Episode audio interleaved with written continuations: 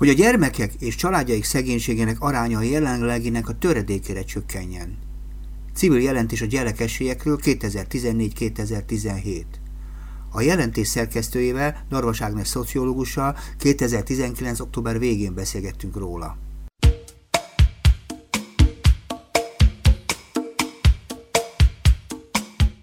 A mai témánk pedig tulajdonképpen az, amit már máskor is beszélgettünk, a gyerek, gyerek szegénységről szóló jelentés, ami tudomásom szerint ötödik alkalommal jelenik meg a harmadik alkalommal pedig önmagában már egy ilyen civil kezdeményezésként, mert a felhatalmazástól önmagában már saját magatoktól adtátok. Tudom, van egy gyere egyesület, amelyikben ott vannak azok az emberek, akik valamikor nagyon régen ebben a programban működtek, és szent hittük azt, hogy ebben ezt a dolgot tulajdonképpen tovább is szeretnék megjeleníteni, és elmondani, milyen helyzetben vannak a gyerekek. Jól látom? Igen, teljesen jól, tehát a dolog hivatalosan kezdődött, kormány rendelet és országgyűlési határozat alapján, és az első két jelentést az akkor működő ért, úgynevezett értékel, civil értékelő bizottság adta ki, és mhm. amikor aztán 2011-ben a, az MTA gyerek program iroda megszűnt, illetve hát mondjuk azt, hogy átalakul, de mi megszűntünk,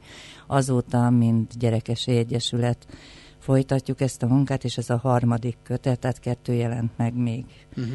Hivatalosan is azóta, ez is hivatalos, csak ez már teljesen civil, ez az utolsó három, és most tartunk a 2017-es évnél, és hát folytatni fogjuk, tehát uh-huh. Időről töretlenül, igen, mert hogy mi ezt nagyon Kicsit beszéljünk a módszertanáról az egész kiadványról, mert önmagában az a lényegesen fontos, hogy tulajdonképpen miről van szó, hogyan készül egy ilyen dolog, tekintete arra, hogy én tudom, hogy gyerekszegénység egy nehezen megragadható történet, a gyerekek nem járnak munkájára szerencsére, Magyarországon szerencsére a gyerekmunka törvénybe tiltatik, tehát tulajdonképpen jövedelmük ilyen módon nem képződik. Hogyan uh-huh. lehet nekük? Szóval hogyan, mi, hogyan, mit értünk gyerekszegénység alatt? Hogyan készül egy ilyen kiadvány? Hát ez sok kérdés egyszerre. Tudom. Hogy mit értünk gyerekszegénység alatt, tehát hogy, hogy, mert hogy azzal kezdett, hogy ugye nem járnak munkába, tehát nincs jövedelmük, tehát az ő jövedelmüket nem tudják mérni, senki se. Ugye tradicionálisan a gyerekek jövedelmi helyzetét az ő, őket nevelő háztartások uh-huh.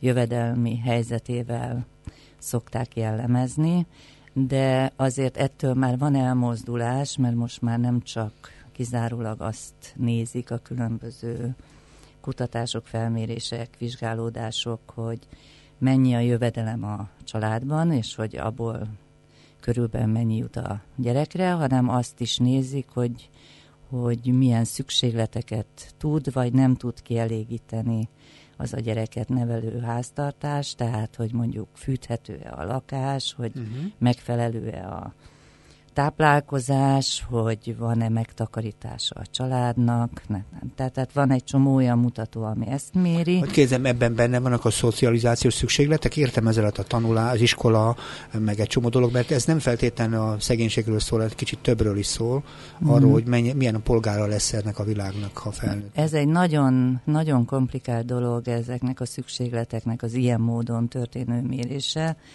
A, amikor mi még a gyerekszegénység elleni programban csináltuk a különböző nagy országos felvételeket, vagy a helyi ö, szükséglet és helyzetfelméréseket, amik különben folyamatosan vannak uh-huh. még ma is, ezek még tényleg léteznek. Abban a, a kérde, kérdés sorban egy elég nagy ö, részt foglalnak el azok a kérdések, amik arról szólnak például, hogy amit te kérdezel, tehát például, hogy a gyereknek vannak-e könyvei, vannak-e játékai, hogy a tanuláshoz van-e asztala, hogy részt tud-e venni olyan iskolai programokon, amelyek netántán uh-huh. valamiféle Költséget. anyagi uh-huh. költséget jelentenek a családnak, hogy egyáltalán jár-e külön órákra, vagy uh-huh. van-e módja sportolni, tehát ott kérdezzük ezeket. A, mondjuk a, azokban a statisztikákban, amikkel így nap mint nap találkozunk, amik most már ugye főképp az Eurostat által gyűjtött adatok, természetesen a KSH szolgáltatja ezt, tehát minden országnak a statisztikai mm-hmm. hivatala, Magyarországon a KSH.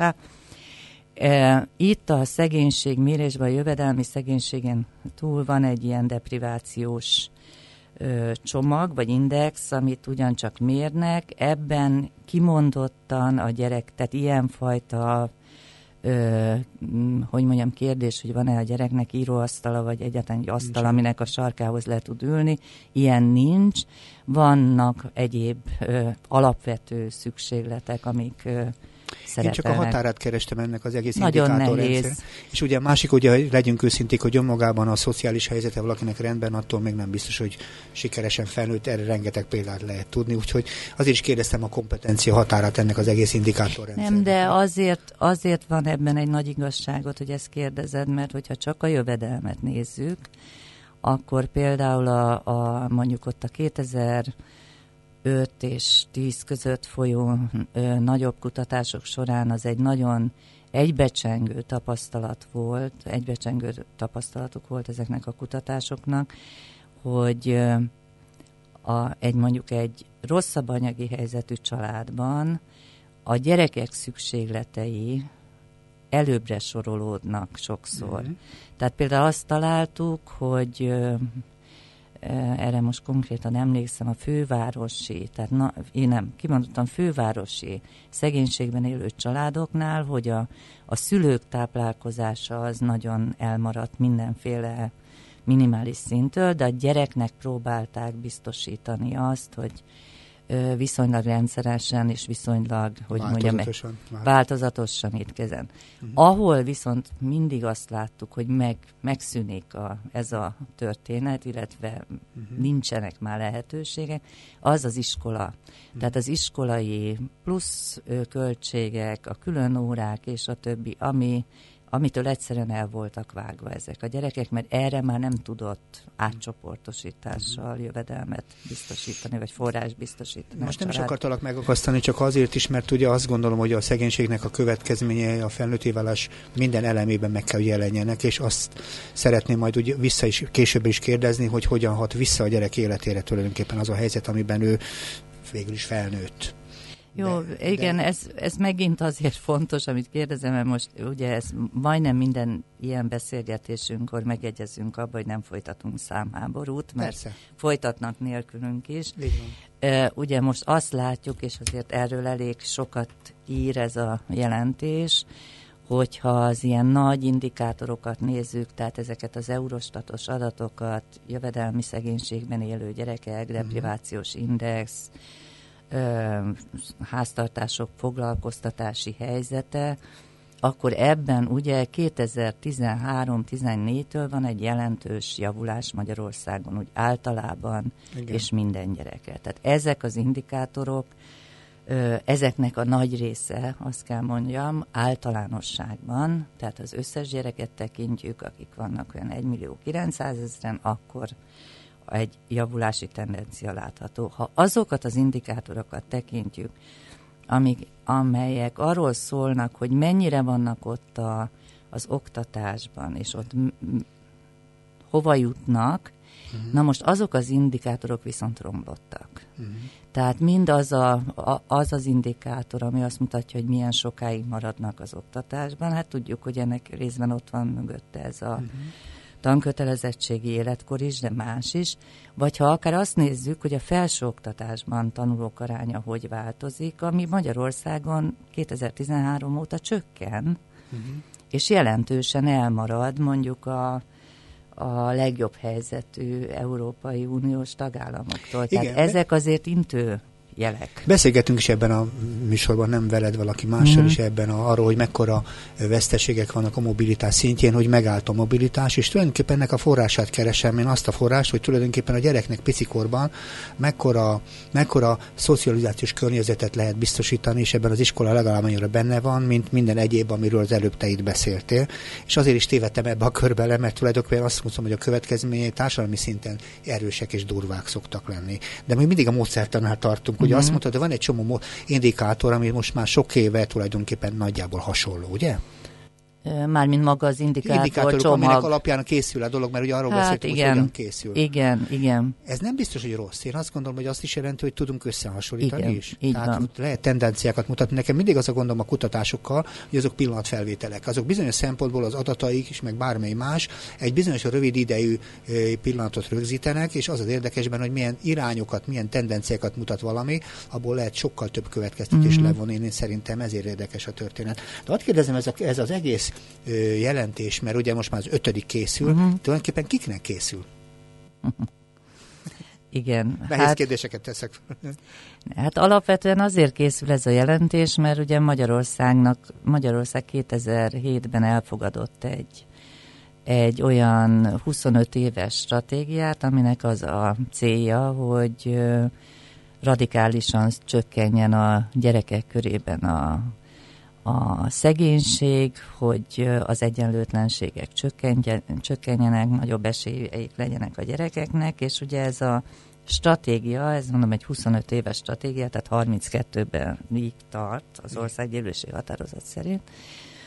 Ugye ez azt is megfogalmazta, ez az országgyűlési határozat, hogy itt követni kell a folyamatokat, amik történnek, mert hogy ezt valószínűleg, tehát nem lehet megmondani 2007-ben, hogy 2015-ben mit kell csinálni, hanem ezt folyamatosan figyelni kell, hogy hogyan alakulnak a folyamatok, mik a tendenciák, hol kell másképp, más módon ö, beavatkozni, és ugye ennek a stratégiának volt hét beavatkozási területe, tehát ilyen foglalkoztatás, jövedelmek, szolgáltatások, iskola, hasonlók, és akkor ezeken a területeken valahogy követni kell, hogy, uh-huh. hogy mik történnek, és a gyerekek helyzete hogyan változik. Tehát ilyen értelemben ugye a döntéshozóknak szól uh-huh. minden ilyen jelentés, tehát a döntéshozóknak mutathatja meg, hogy hol tartunk mindazokban a célokban, amiket kitűztünk, de természetesen ugyanilyen módon szól, a, tehát nem, itt nem csak a,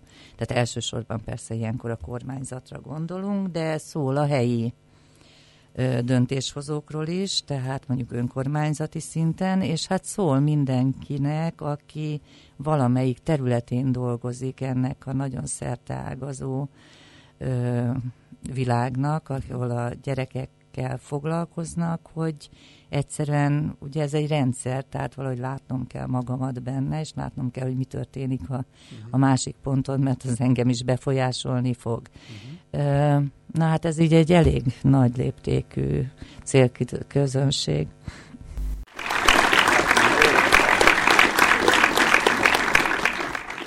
A Kapocs Ifjúság Segítő magazinban Darvas Ágnes szociológusra egy izgalmas jelentésről, a civil jelentésről, a gyerekességekről kezdtünk el beszélgetni. Pontosabban ennek még az előkészítéseként arról beszéltünk, hogy egy program hátterében, vagy a program következtében jött létre ez a jelentés, már ön már ötödik alkalommal, ami mögött a Legyen jobb a gyerekek című hatalmas egy program, magyar program van, vagy volt, mert nem tudom, hogy van, meg a volt, ezt nehéz eltalálni.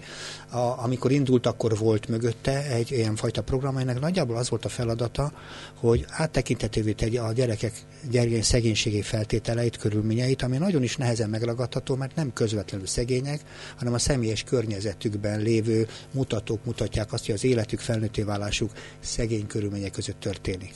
Ugye nagyjából erről beszéltünk, és azt kerestük itt a legvégén, hogy tulajdonképpen ez a, ez a jelentést kinek szól, és arról beszélt az Ági, hogy alapvetően a döntéshozóknak szól, érdekes lenne, hogy hogyan használják erre, és külön, de nem téged kéne megkérdezni, szerintem az érintetteket, és nagyjából hogy milyen módszertannal, de ezt sem vejtettük nagyon ki, de nagyjából az a lényeg, hogy viszonylag visszatérő módszertannal vizsgáljátok ez az egész történetet, ami alkalmas, hogy össze lehessen hasonlítani. Itt tartunk ebben a pillanatban. Az is kérdezem, hogyan lehet használni. Tehát kaptatok-e eddig az elmúlt időszakban visszajelzést arra, hogy ez az egész kiadvány hogyan építhető be egy feladatba, vagy hogyan lehet ennek alapján rácsodálkozni a nem feltétlen könnyű helyzetre? Hát sokféleképpen lehet. Ugye egy, egy ilyen jelentés az úgy épül különbe fel, hogy mm. van egy, vannak ezek a bizonyos indikátorok, amikről beszéltünk mm. itt ebben a jelentésben most. 30 indikátor szerepel, indikátor alatt olyat kell érteni, hogy hogy nem tudom, súlyos anyagi deprivációban élő 17, mm 18 éven aluliak aránya, vagy szegénységi rés, vagy hasonlók. És ezeket az indikátorokat egyrészt azt nézzük, és ez minden kötetben így van, azt nézzük, hogy ö, ezek hogyan alakultak a vizsgált években, itt most 2004-2017, de uh-huh. visszamentünk most már egészen 2007-ig, uh-huh. ugye akkortól kezdődött az első kötetben, tehát most már van egy tíz éves rátekintésünk. A másik, amit nézünk, ugye ezek uniós indikátorok, tehát ezek minden országban uh-huh. országra vonatkozóan hozzáfér, hozzáférhetőek az Eurostatban, tehát nézzük azt, hogy hogy ezek, hogy az európai helyünk hogyan uh-huh. változott, illetve hogy hogyan állunk az európai átlaghoz képest. Uh-huh. Tehát ez, ez mindig benne van a kötetben. Van egy áttekintés arról, hogy a, az vizsgált időszakban, esetünkben 2014-17-ben hogyan alakult a gyerekes háztartások helyzete uh-huh.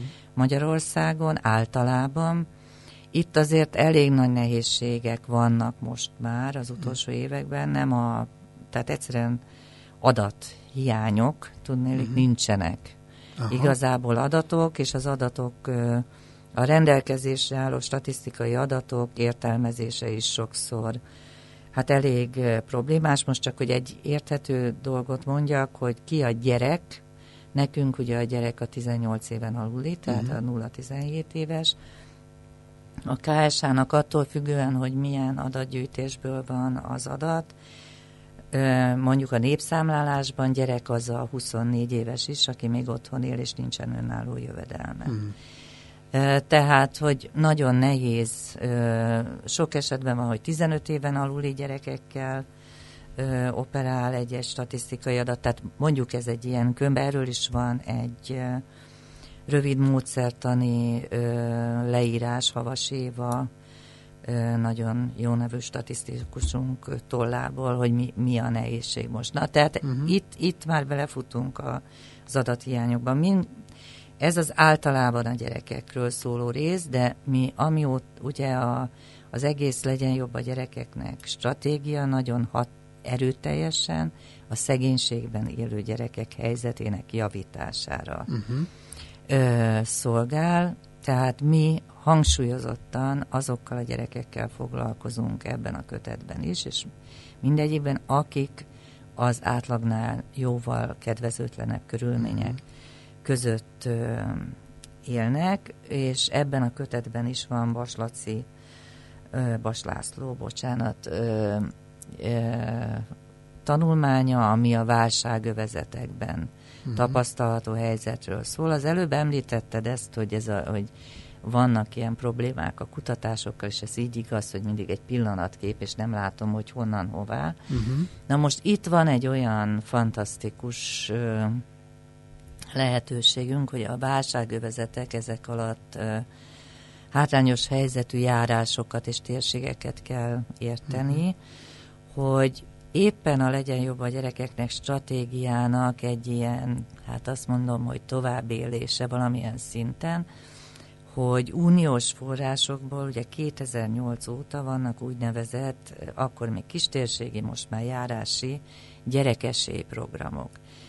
És ma már 31 olyan járás van, ahol ilyen gyerekesély program van, és ezeknek a, a megkezdése és az utánkövetése az amióta annó ezt megterveztük, uh-huh. még akkor ott voltunk bennem is, abban benne van a rendszeres helyzet és szükségletfelmérés. Uh-huh. Tehát itt vannak összehasonlító, összehasonlítható adatok, és a, ez a tanulmány, ez a válságövezeti éppen azt teszi meg ebben a kötetben, hogy azt nézi, hogy vajon hogyan változott a válságövezetekben. Ha mindenütt, ugye, mert tudjuk, hogy uh-huh. egy csomó mutató erőteljesen javult, ö, általában a gyerekek helyzete javult, de mi történik azokkal a gyerekekkel, akik ezekben az, hát mondhatom azt, hogy zárványokban ö,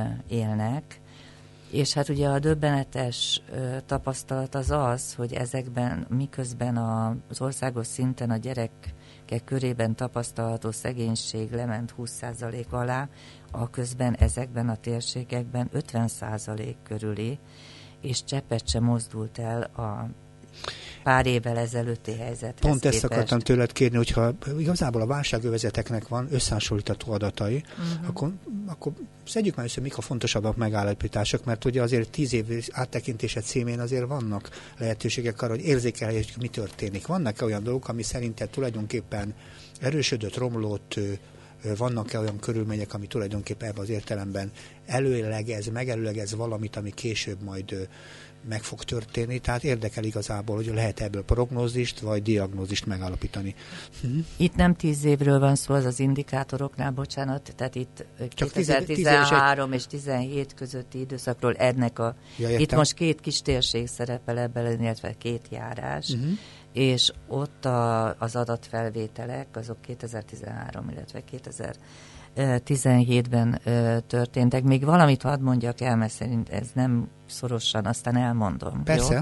Csak hogy ezek az adatfelvételek, azt hiszem, hogy ez egy nagyon fontos dolog, hogy ezeket a, a, az adatfelvételeket egyetemisták végezték el. Végzik. Uh-huh. És most már ez tényleg 2008 óta így van, tehát több mint 10 éve, hogy különböző vidék és fővárosi egyetemi egyetemek hallgatói uh-huh. vesznek részt olyan kutatótáborokban, amelynek során felveszik ezeket a kérdőíveket, uh-huh. ami egy dolog, de ez azt is jelenti, hogy ezek a fiatal egyetemisták, ezek, hogy mondjam, saját élményt szereznek arról, uh-huh. hogy hogyan élnek ma Magyarországon a hátrányos helyzetű településeken gyerekes és Hát ebben az esetben gyerekes családok. És ez jó, nagyon fontos. És jó lenne tudni, hogy minél többen tudjanak erről, hogy hogyan élnek. Ugye az lenne igazán fontos. Igen. Mert, mert, mert nagyon sokan fogalmuk sincs, és tulajdonképpen nekem is nagyon kevéske fogalmam van, megmondom őszintén, pedig látogattam, meg jártam ilyen helyzetekben, uh-huh. hogy milyen lehet ilyen helyzetben élni, ugye? Uh-huh. Milyen, helyzetben, milyen lehet ilyen helyzetben egyik napról a másikra készülni a következő napokra, igen, de akkor az adatok érdekelnek, mert aztán vannak én példáim, történeteim nekem is, amit éppen az ilyebből a világból meséltek, mm. de ezek kevésbé fontosak. Nos. Jó, hát a, a legdöbbenetesebb adat az szerintem tényleg ez, hogy, hogy a szegénységben élő gyerekek, a szegénység ezekben a térségekben minden második gyereket érint, uh-huh. ami egy döbbenetes arány, és, és döbbenetes adat, és nincsen benne elmozdulás, és nincsen benne javulás. Uh-huh. Ugye, ha már itt a, a leglényegesebb javulás, ugye a gyerekszegénység hátterében egy nagyon meghatározott tényező az, hogy foglalk, hogy van-e rendszeres jövedelem a családban, rendszeres jövedelem pedig általában abból van, hogyha foglalkoztatott egyik vagy mindkét szülő. Na most tíz évvel ezelőtt ebben a tekintetben Magyarország nagyon rossz helyzetben volt, mert a gyerekek 15%-a olyan családban élt, ahol közel-távol nem volt nem volt munka. Nem volt munka, és nem volt foglalkoztatott. Uh-huh. Ma a statisztikai adat ennél, és az indikátor ennél sokkal szebb és sokkal uh-huh. jobb, mert most már bőven 10% alatt van, uh-huh. még az is sok, de akkor is itt van egy nagyon nagy elmozdulás. Uh-huh. De ez az elmozdulás ugye részben azért van, mert bejött a közmunka. Uh-huh. Most nem fogunk a közmunkával foglalkozni. De nem egy minőségi munka fogalmazunk. Nem egy minőségi munka, és nagyon sok kutatás azt is, hogy mondjam, bizonyította, mondjuk a Tárkinak így 2010-es évek elején folytatott kutatásai, hogy a közmunka önmagából önmagában nem hoz ki a szegénységből. Uh-huh. Na most azt látni ezekben a kistérségekben, hogy 2013-ban 13 százaléka a, a, hogy mondjam, a munkavállalási korú, tehát a 15-64 éves korosztálynak közmunkás volt, uh-huh. és ugyanez az arány szinte ma is, miközben nagyon lecsökkent, ugye a, uh-huh a közmunkások száma 11,5 százalék, tehát, hogy lényegében ez ott egy stagnáló történet, uh-huh. nem léptek ki belőle, nem léptek be belőle, uh-huh. hogy mondjam, tehát, és azért azt tudni kell, hogy míg a mondjuk a, azért a közmunka, ugye a közmunkával bér is jár, de ez a közmunka bér 2010 óta körülbelül 15% kal nőtt, aminél nagyobb volt a az infláció. Tehát a minimálbér ehhez képest ugye valami, nem tudom, 60%-kal nőtt, tehát hogy, a, hogy ez nem hozza ki uh-huh. ezeket a uh-huh. ö, ezeket az embereket ebből a szegénységből. A másik, most ugye az egészet nem fogom tudni, és nem is Csak egy-két fontosabbat szedjünk ki. Ami, hát a, a másik, ez a, ez a a 15-19 éves lányok gyerekvállalása. Úgyhogy azért ez itt egy Korán nehéz... születnek gyerekek, azt mond? Hát, hogy, hogy itt van egy ilyen, igen, hogy korán születnek gyerekek, azt mondom. Túl gyorsan és túl korán. Igen, uh-huh. és hogy ebben volt egy nagyon meredek zuhanás, mondjuk ez, uh-huh. mit mhm. tudom én, 80-as évektől egészen uh-huh és országosan, és hát nem tudom, és aztán most van benne egy kicsi növekedés, de hogy ezt látjuk ezekben a kis térségekben, uh-huh. ez, egy, ez egy, hogy mondjam, ö, tehát hogyha valahogy meg akarom magam valósítani, akkor ez még egy, ugye, bocsánat, most valakik írtak a szegénység pszichológiai hatásairól, és egy Orwell ide, idézetet adtak meg, uh-huh. ami, hát ami nagyon találó, hiába száz éves az idézet, de ma is nagyon igaz, hogy a szegénység leglényegesebb jellemzője, hogy elveszi a jövőt. Uh-huh. Tehát, hogy egyszerűen nem vagy olyan helyzetben, uh-huh.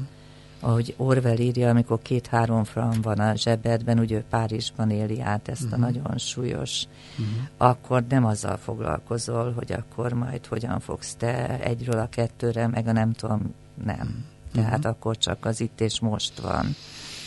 Nagyon fontosat mondasz, és azért is fontos, mert igazából annak a magyarázata, hogy hogy veszik el a jövő egy, ebben a dologban, ez egy hosszabb és nagyon izgalmas vizsgálatot és hosszabb beszélgetést igényelne.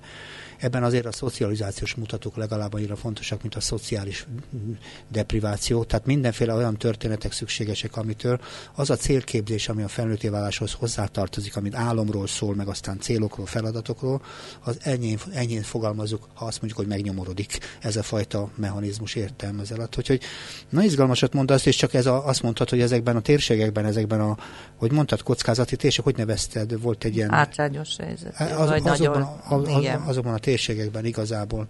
Oké, okay. hogyha ezt nézzük, akkor tulajdonképpen de azt mondhatunk eredményeket is. Ugye azt mondjuk, hogy van a ma is, most is az elmúlt időszakban is büszkén lehet olvasni, hogy, hogy kapnak ebédet a gyerekek. És ez egy nagyon nagy, nagy, nagy skalp, ha úgy tetszik. És ettől, ettől tele van a médium, mindenféle információ, hogy enni kapnak a gyerekek.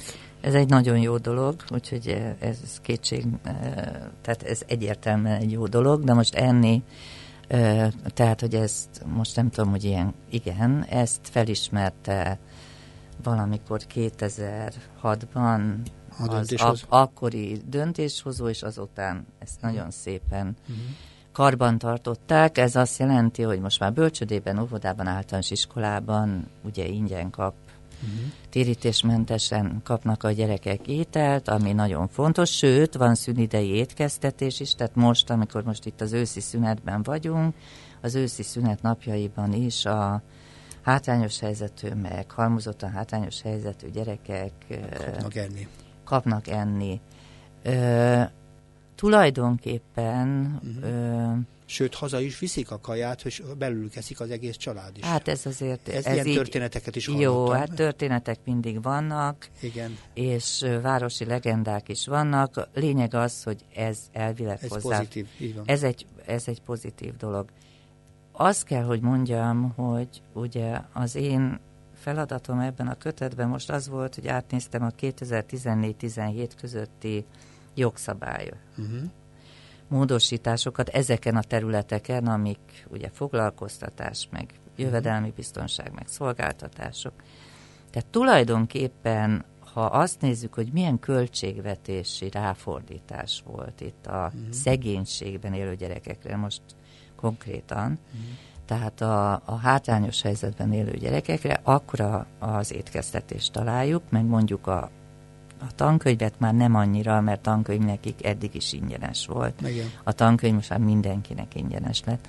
Tehát a, a probléma az az, és ezt e, talán, igen, ezt a, megint a Bas László tanulmányának a végén olvashat, hogy volt valamikor az a szlogen, hogy senkit nem hagyunk az út szélén, ez egy előző kormányzatnak volt a mindig ezek a szlogenek mindig olyan furák, meg nem biztos, hogy szeretjük őket, de mindegy is.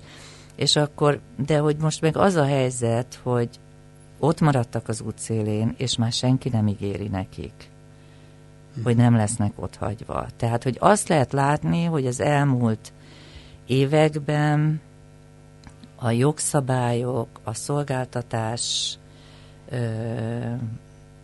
fejleszt, nem is a szolgál, az ellátások fejlesztése és a többi, ez mindenkit célzott, csak a nagyon rossz helyzetben lévőket nem.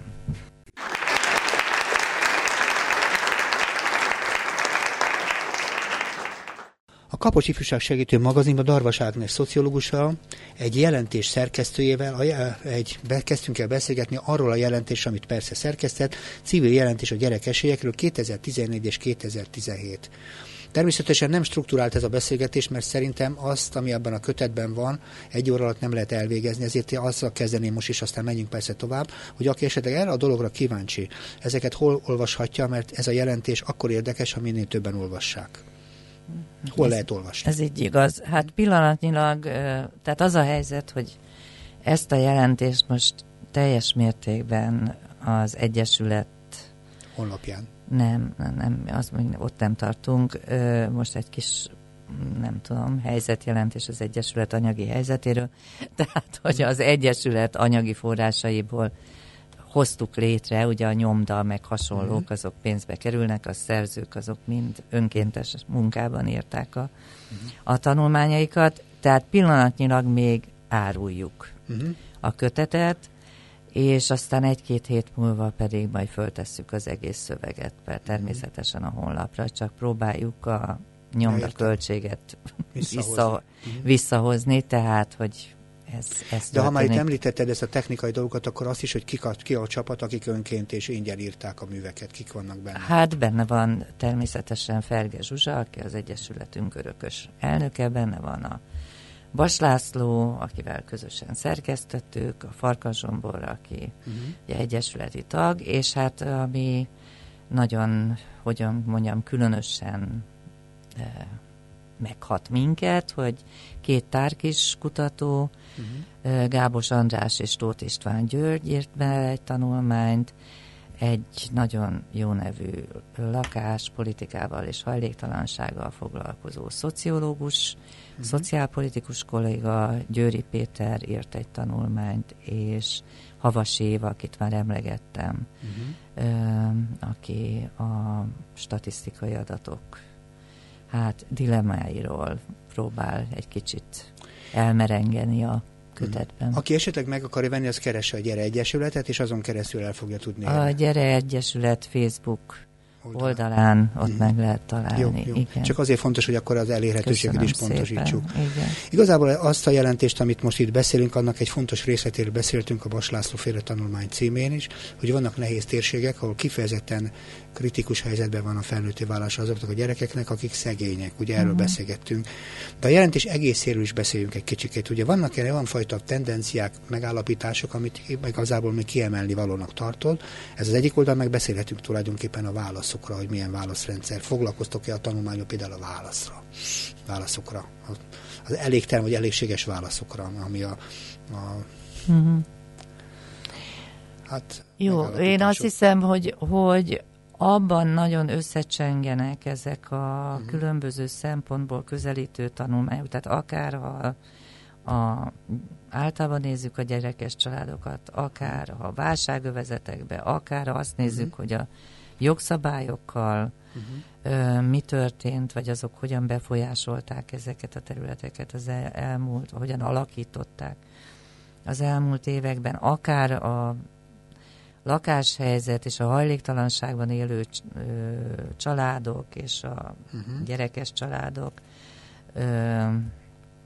összefüggéseit tekintjük, mindenütt azt, tehát mindegyik valahogy oda arra a következtetésre jut a maga elemzése után, hogy van egy olyan réteg ma Magyarországon, aki, aki tényleg el van felejtve, mm. és ott van felejtve.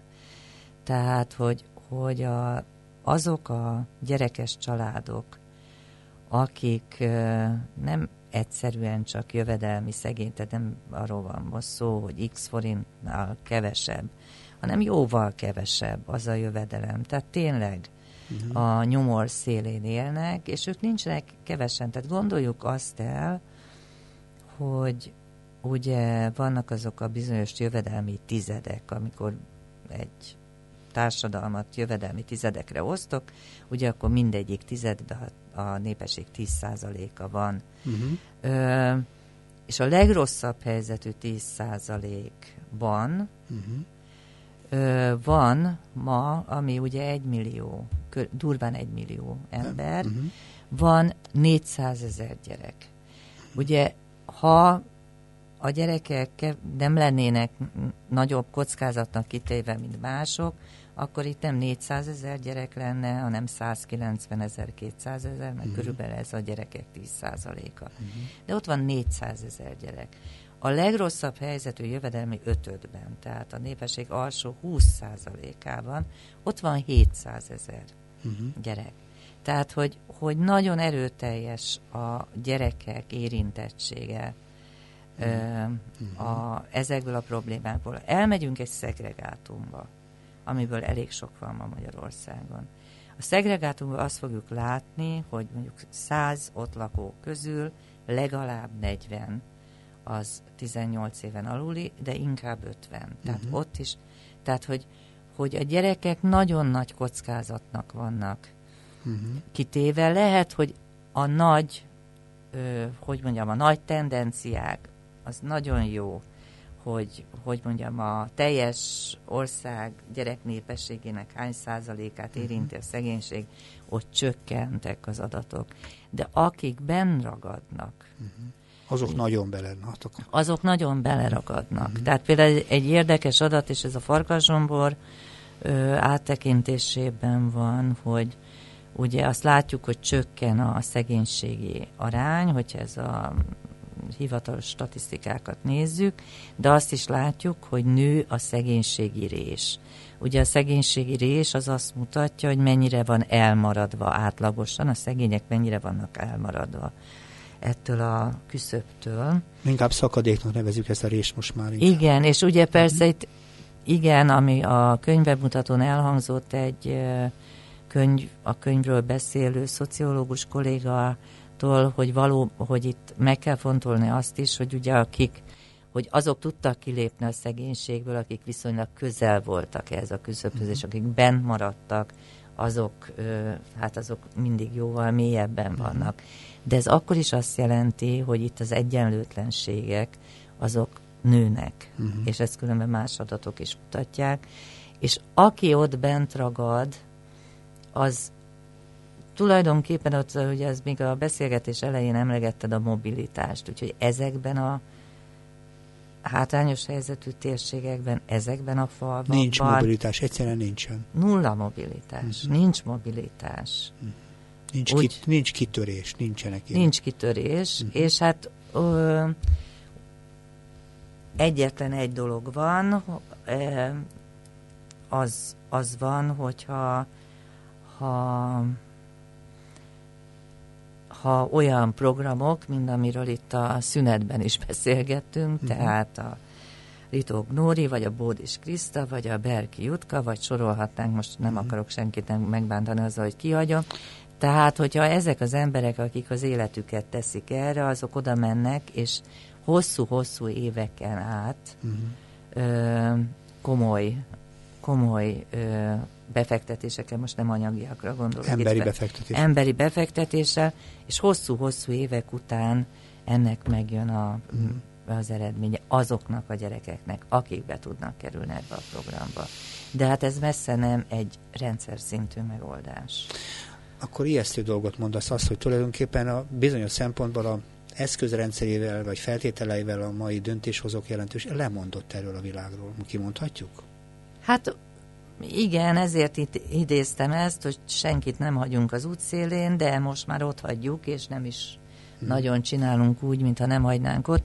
Ami válaszok születnek, ugye ez egy érdekes dolog, tény, ugye a szegénység, ami egy komplex történet, világos, hogy komplex beavatkozást is igényelnek a Ja, itt most nem az arról beszélünk, aki ideig, óráig rossz helyzetbe kerül, aztán két hónap múlva kilábal belőle.